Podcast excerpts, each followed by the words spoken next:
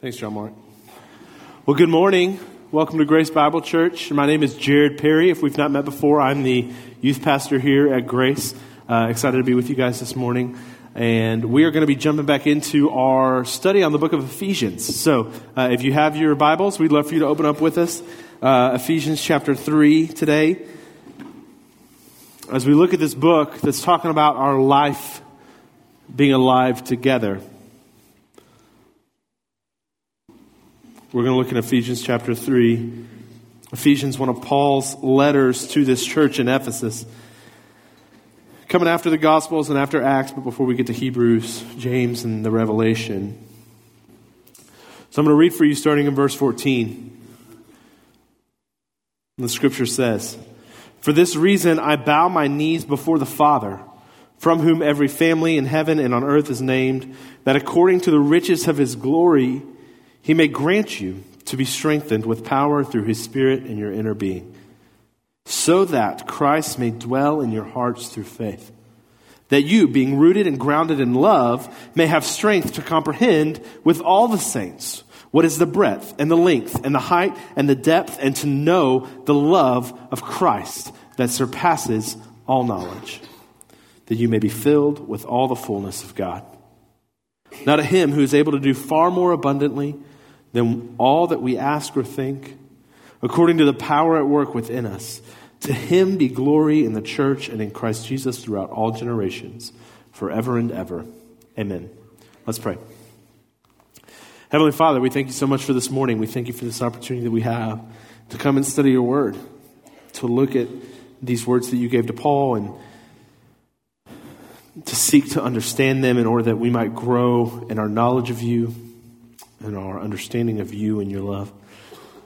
Father, I pray that this morning would be beneficial for us, no matter where we are, no matter what this weekend has looked like, or this week, or this semester, or this season of our life. Father, that you would speak through those circumstances. And I want to ask you to pray for yourself this morning. We're going to talk about the love of Christ. And I don't know where you are in your faith, but I'd ask you to take a second and pray that God would help you to understand the love of Christ more deeply this morning.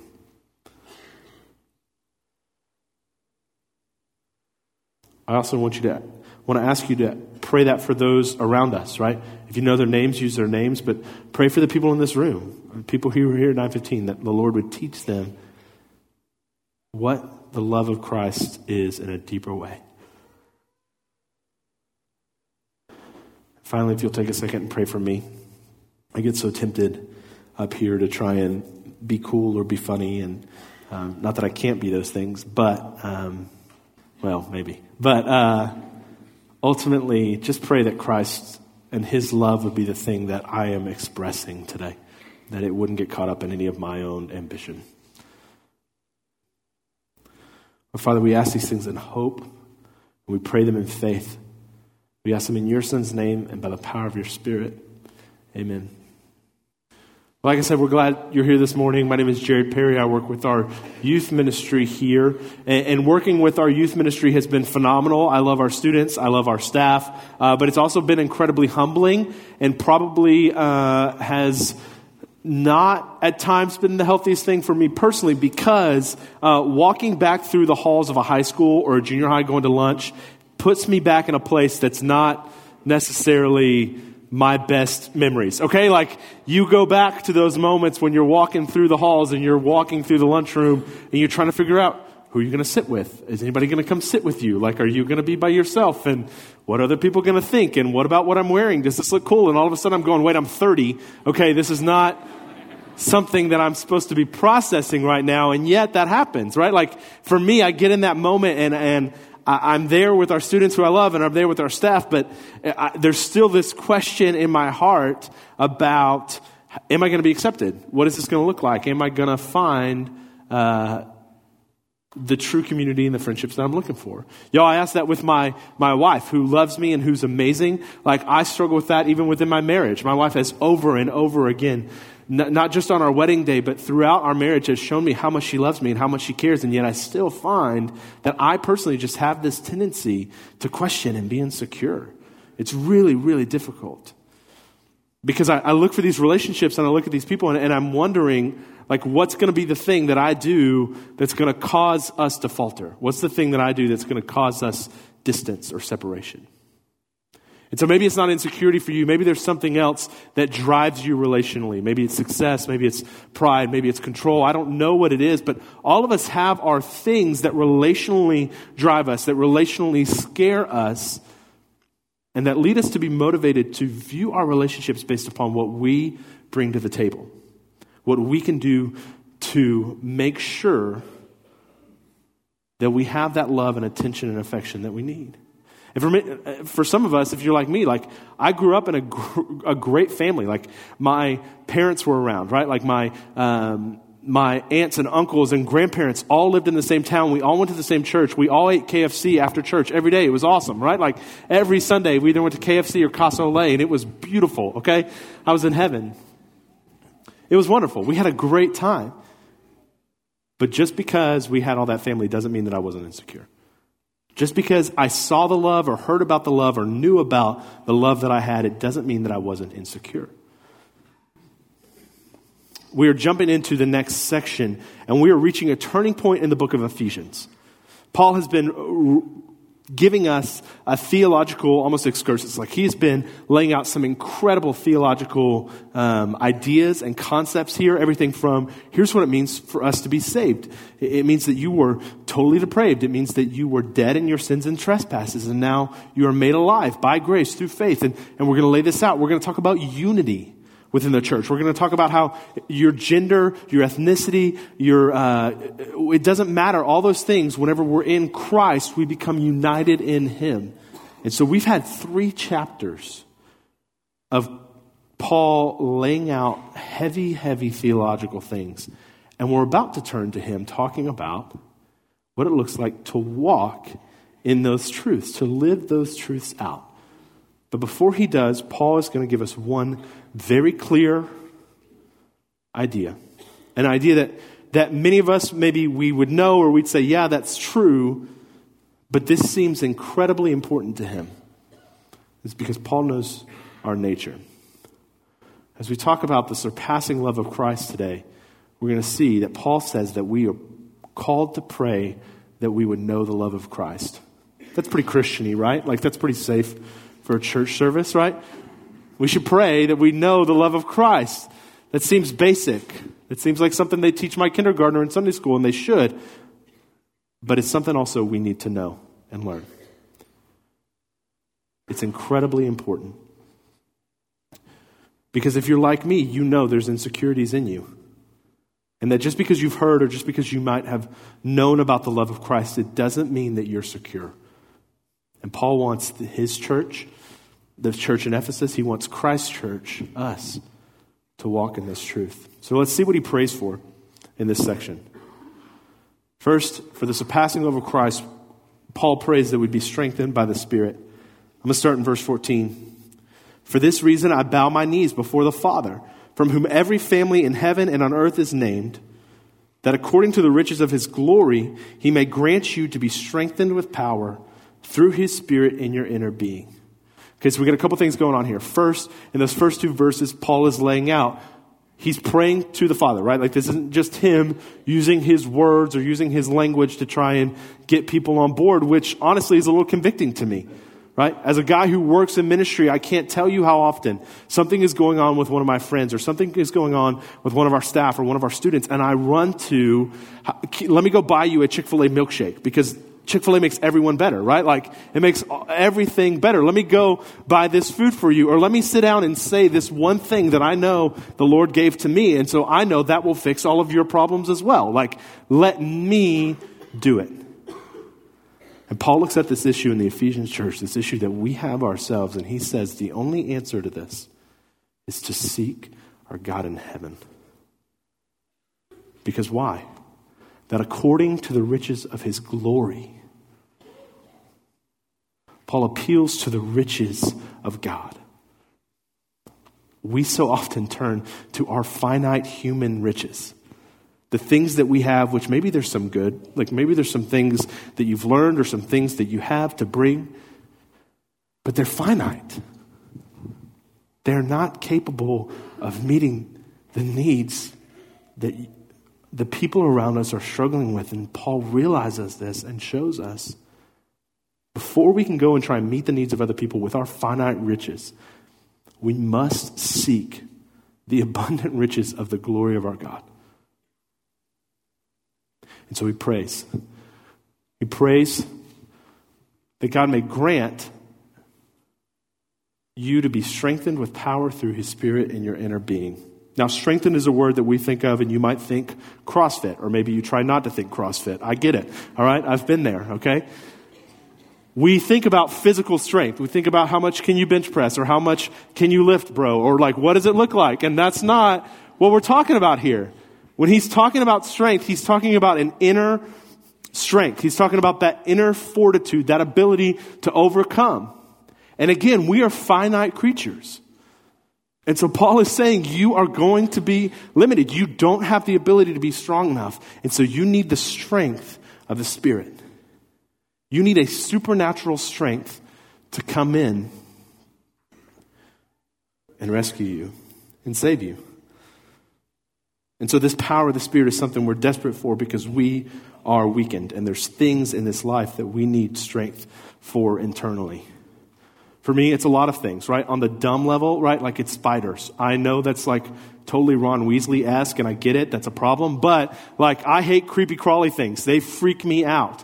My wife and I spent some time in Ireland, and we were uh, serving with a missionary organization over there. And there were spiders that were crawling our tent at night because we were sleeping like in this tent in a sheep field. And I would literally, before I go to bed, I had to go around and kill every spider I could see, or else I would not be able to sleep. I would have been awake the whole night. I'm also afraid of eye stuff. Anybody else? Like you're freaked out by eye stuff? Okay, thank you. Appreciate it. All right.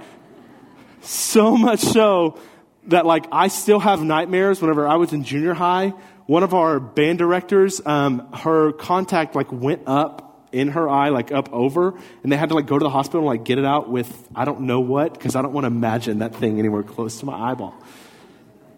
I freak out. When I was little, I don't know what I got in my eye, and you'll see why in a moment.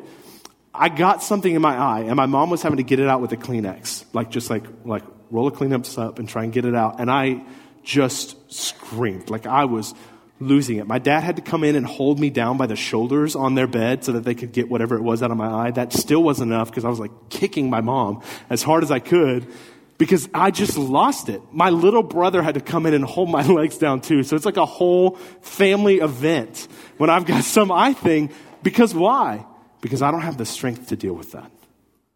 And it's silly and it's crazy. And yeah, Jared, that's not a big deal. Like, what are you afraid of? But I don't have that inner strength to cope. And I don't know what your things are, and certainly there are much more serious things that we deal with because of trauma in our life or because of personal issues, whatever it may be. There are things within us that we don't have the inner strength to cope with. And if you want to try and push through, if you want to try and be faithful and persevere through that, the reality is you can't do it. And Paul knows this. And he tells you not to run to other people who are flawed. He tells you not to run to yourself. Yes, those things aren't bad. That like they can be good. But first and foremost, we must run to our God, that according to the riches of his glory, he may give us power and strength in our inner being. And so we pray. He prays for strength. But not only does he pray for strength, that we'd be strengthened by the Spirit, he'd pray that our heart is a home. This is kind of weird, but I want you to check this out. So that according to the riches of his glory, he may grant you to be strengthened with the power through his Spirit in your inner being, so that Christ may dwell in your hearts through faith. Now, I don't know where you've been kind of as far as like what your, um, how much time you spend in church, but this is an idea that might throw some people off because we believe that Christ is seated at the right hand of the Father, that the Son of God is seated at the right hand of the Father, and that the Spirit, because our God is three persons in one essence, is dwelling inside of us. And so, Jared, this looks a little confusing. What's going on here? Well, this is a place where this Greek term for dwell isn't exactly helpful, right? We think dwell and we think about where I'm going to stay, right? Like where is, where am I housing, okay? Like this isn't Jesus looking for uh, a three-bedroom, two-bath to sublease, right? Like he's not trying to figure out where he's going to crash for the summer, right? That's not what's going on. This is something more than just where does Jesus reside. This is where is Christ at home? Where is he comfortable? Yes, he's seated at the right hand of the Father, but Paul is praying that by the power of God, Christ would be comfortable dwelling, making a home in our hearts. It's a big, big statement. Because it says something about our God. It says that he cares about you enough that he wants to have that relationship with you. He wants to be close to you. But also, it's bigger than it seems to us. Because so many of us, our faith has been presented as, did you have this one moment where you placed your faith and trust in Jesus Christ? And if you did, if you have had that moment, that's awesome. You do have a secure relationship with the Father for all eternity. But God wants so much more with you. And he wants you to have so much more from him. He wants you to have regular interactions. He wants you to be comfortable and at home with him. I think about my friends in high school. One of my best friends uh, I grew up with and then uh, lived with in college, and we've been friends for a long time. Uh, his house was like a second home for us. I mean, there were days that I would just, instead of going to my house, I would go back to his house. His parents weren't home. Okay, we just snuck in the back window. Like, uh, it was no big deal. We ate whatever food we wanted. We would, like, take off our shoes and do whatever we wanted because it was just Derek's. Like, that's just what we did. On the flip side, the girl I was dating senior year, like that was not the case, okay? Like, and not because her family wasn't kind, but like I wanted to make a good impression, right? So I go over to their house and I'm trying to remember which fork I'm supposed to use and like don't put my elbows on the table. And if you need to go to the bathroom, there's one you can do and one you're definitely not going to do over there, right? Like that's kind of how that works. Like you just got to be aware of the situation. Like in one place, yeah, you're home, but in another place, eh, you might be comfortable, but you're not really home. Right? You're not really home. But here's the beautiful thing about that, what happens when your heart is a home for Christ. When you become comfortable with him and he becomes comfortable with you, that you being rooted and grounded in love. See, the result of this is that you become rooted and grounded. Now, as Texas A and M University students, rooted should resonate with us, right? We get the agricultural reference in this word. Rooted takes work. If you want to plant or you want a tree or you want something to get good roots into the ground, you've got to do some work, right? You've got to dig, you've got to water, you've got to do some good work to get that plant to be rooted, and then it becomes healthy and then it grows. And there's some times it needs maintenance, right? There's some times you've got to check in on it. There's some times you might have to prune it. Times you need to water it. We get that idea. Grounded is an idea that I, I don't know that we think of. I think when you think grounded, you think like on the ground. Um, so, uh, but this is really talking more about foundation. This is really more of a building term, a construction term. When we say grounded, we're talking about laying a strong foundation, which again is a term that requires a lot of work. It doesn't just happen. Foundations don't just appear. You've got to measure and be precise. You've got to lay the concrete well. Like everything has to be excellently done in order to have a firm foundation. So Paul's saying, we pray that we will make Christ a home in our hearts so that in that process, and as we wrestle with that reality, that we'd have roots and we'd be grounded, that we'd have a good foundation. Now listen, that's difficult because it's easy here in church to say, yes, I want Christ To, to be at home in my heart. Like that kind of seems like a thing that we'd sing in some worship song, like at a youth retreat, right? Like, but that's not necessarily an easy thing. It means inviting Christ in. That means taking him as he is and letting him bring his truths and his realities into your life when there's some areas that he's going to go, no, no, no, that's not okay. And for him to be at home there, you don't get to just close that door, right?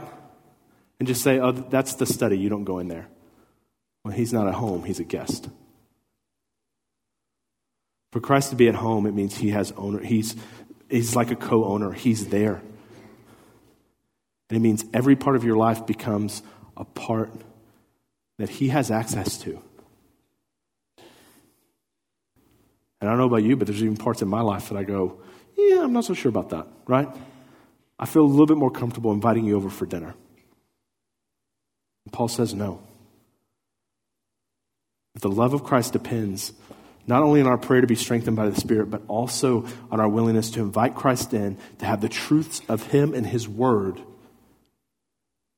wrestle with every aspect of our existence. So we saw this in college. Uh, I was dating my now wife, Abby, who's amazing, and her roommates thought I was less amazing than I thought she was amazing. So that created some problems. Um, I remember the first time, and you know, I'm going to tell you right now, everything turned out great, okay, on all the ends, okay? But, like, I remember the first time I met the first one where I think she might have, like, she didn't ask for my social security number, but it was kind of like that. Like, we were getting on the edge of, are you doing a background check on me? That's possible right now. Um, the first time I met her, like, hardly any introduction. Uh, other moments where Abby went home and told her roommates, hey, uh, Jared told me he loves me, he wants to marry me, and one got up and left the room, and the other one said, uh, are you guys getting too physical? That was their first reaction. And I'm like, well, maybe something better. It would have been like, hey, congrats. But then, like, I don't know. It was just so weird for me that this was their framework for us. Like, that this was what they thought of me.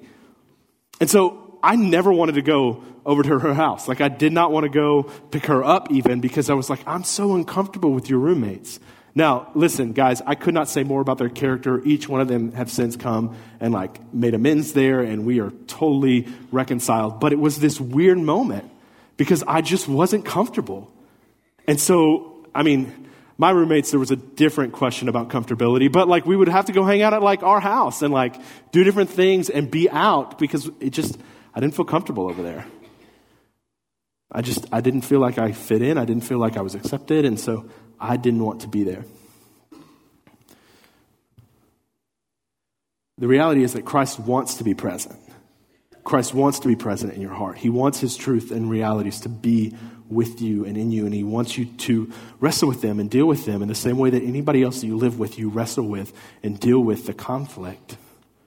But when you begin to shut stuff off, parts of you or parts of your life off, all of a sudden Christ becomes a visitor and he's not at home. And so Paul prays, be strengthened by the Spirit, but also may your heart be a home to Jesus Christ. And finally, he prays that the Ephesians would be able to understand. Look in verse sixteen. Having been rooted and grounded in love, that you may have strength to comprehend with all the saints what is the breadth and the length and the height and the depth. Uh, again, this strength term is confusing for us. Um, this is not physical strength, but this also is a different Greek word than the strength that we saw earlier in the passage. We're not talking about that inner strength, that, that inner fortitude. We're talking about actual ability here. That seems weird, Jared. That you may have, that you may be able to comprehend with all the saints what is the breadth? Yeah. But this shouldn't shock us, right? How many times in the New Testament do we see Jesus was out and he was doing a miracle or he was saying something that seems so abundantly clear about how great he is? But the religious people at that time, the Pharisees, don't get it. And Jesus will say, he who has ears, let him hear, and eyes, let him see. He will present this reality of there are things that we just don't get. Even though they are plain as day in front of us, that because we are fallen and broken creatures, because our intellect is not our Savior, we need to pray that we'd be able to understand the love of Christ Jesus. The breadth and the length and the height and the depth. And you get this sense that he's almost like rambling, right? But it's long and it's wide and it's deep and it's tall and it's high and like all these things because the love of Christ is so majestic. It is unsurpassed. And so as Paul prays for the Ephesians, He prays not just that the Spirit would strengthen them. He prays not just that Christ would be at home in their hearts through supernatural work, but also that supernaturally Christ would allow them to understand. And maybe you resonate with that. Maybe you know a lot of church things. Maybe you've heard, whether you've grown up in church or even you've just visited or had some church friends, you've heard some of these terms about Christianity and what it believes. But understanding it, grasping it, believing it, that's another question. That's another question. And here's the thing I love about this verse as well. The thing that seems to be so individualistic and so uh, just personal, what I believe about God and Jesus' love. Notice what he says, that you may have the ability or the strength or be able to comprehend with all the saints. This is not something we do on our own. This is not something you do by yourself. You don't come to your own understanding of who God is and what he's done for you. It's something we do within community because it's just better there. It's just better there. I can't tell you how many times I've been in a, per, like, uh, my family's dealt with medical things, or personally in high school I was wrestling with my insecurities, and I've wrestled with those things on my own. And yes, God is infinite, and yes, we are finite, but God created us to work through these things in community. And so the surpassing love of Christ, Paul prays that we would understand by being strengthened by the Spirit, by our heart being our home, and by being able to understand the love of Christ. So what is that love? And the reality is that uh, many of us have heard this story, but regardless of where you are, whether you know it and believe it or you're not sure and you're just here with a friend because they made you get up after a football game, like I get it, but like the reality is no matter where you are in your faith, for all of us, the best next step we could take is to understand more the love that Christ has for us. And y'all, there's been times in my life where I'm like, yeah, yeah, I get that. But I don't actually feel or sense that need. And that's one of the most dangerous places we can be at as believers. It's why Paul is praying here.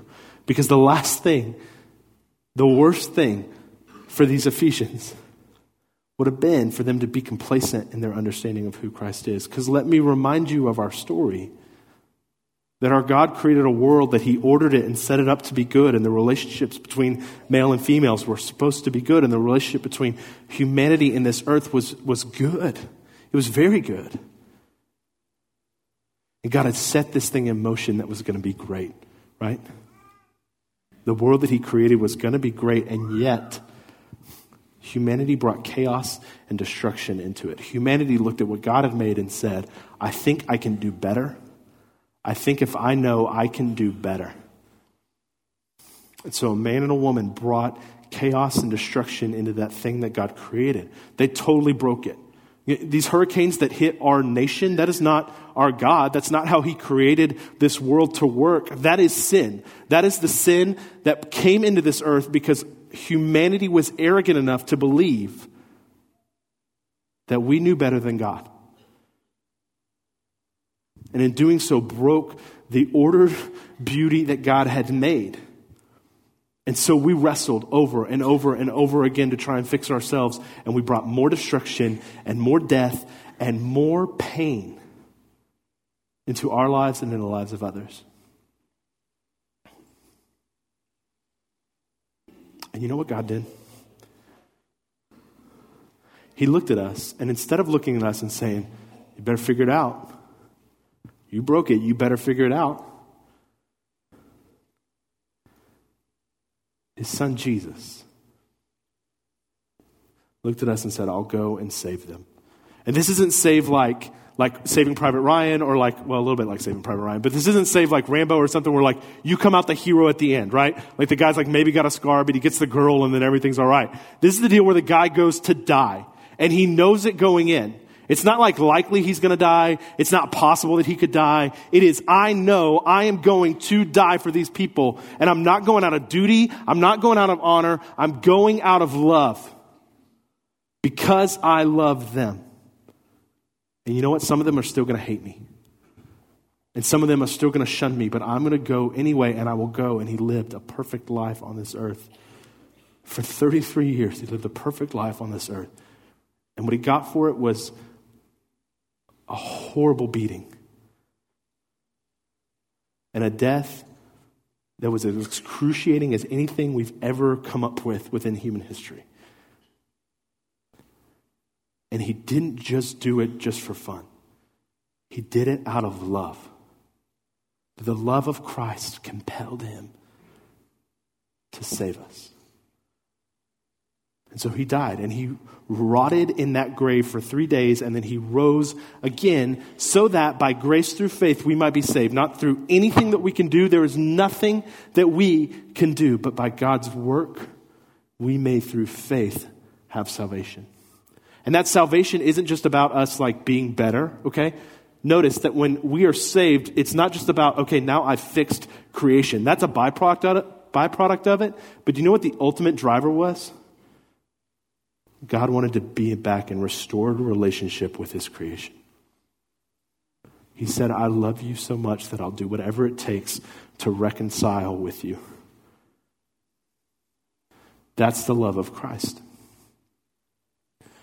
And he is patient. And he has paid for your sins, but he is patient as he watches you over and over again struggle with the same things. And he's there. So no matter where you are in your faith story, that's who Jesus is. And so Paul says, I pray that you would understand that love, that your life would be consumed with understanding that love. And so this morning we're going to celebrate that sacrifice by taking communion. I'm going to ask the men to go back. I'm going to ask John Mark to come up and play a little bit. But here's the deal. This isn't a big like application Sunday. This isn't a big day where I tell you to go out and do something specific. Now, maybe one of these things resonated with you, okay? Maybe you look and go, Jared, I've been trying to live on my own inner strength, right? I've been trying to just be strong enough on my own. And you're right. Like, I need to rely on the Spirit. Now, uh, maybe, maybe there have been parts of your life where you've let sin or your own beliefs about how this world should work or what you want or what you need or what God owes you, or what's right, or what's actually love, corner parts of your life off from Christ. And so maybe this morning you're going, hey, look, I, I know I need to deal with that. Like, I know Christ doesn't feel comfortable in, in here, right?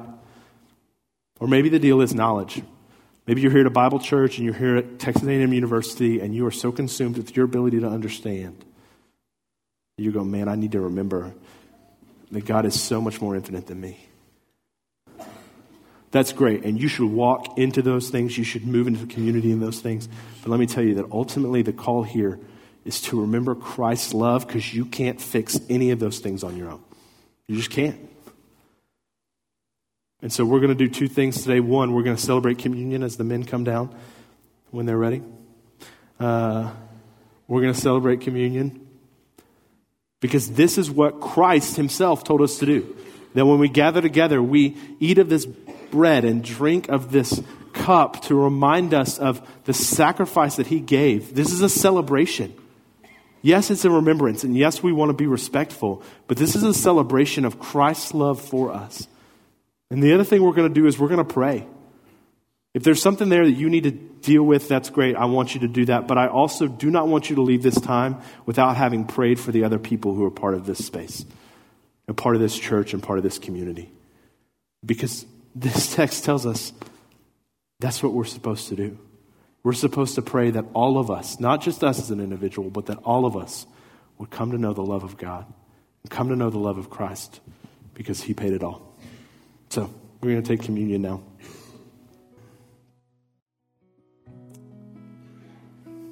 What is the love of Christ? For I received from the Lord what I also delivered to you. That the Lord Jesus, on the night when he was betrayed, took bread, And when he had given thanks, he broke it and said, "This is my body, which is for you. Do this in remembrance of me." In the same way, he also took the cup after supper, saying, "This cup is the new covenant in my blood. Do this as often as you drink of it in remembrance of me." Paul's response to the surpassing love of Christ is this: "Now to him who is able to do far more abundantly than all that we can ask or think, according to the power at work within us, to him be glory in the church and in Christ Jesus throughout all the generations, forever and ever, amen." So we're going to give him some glory this morning. We're going to close by singing together that as the church, we're going to sing and remember our Christ and what he's done.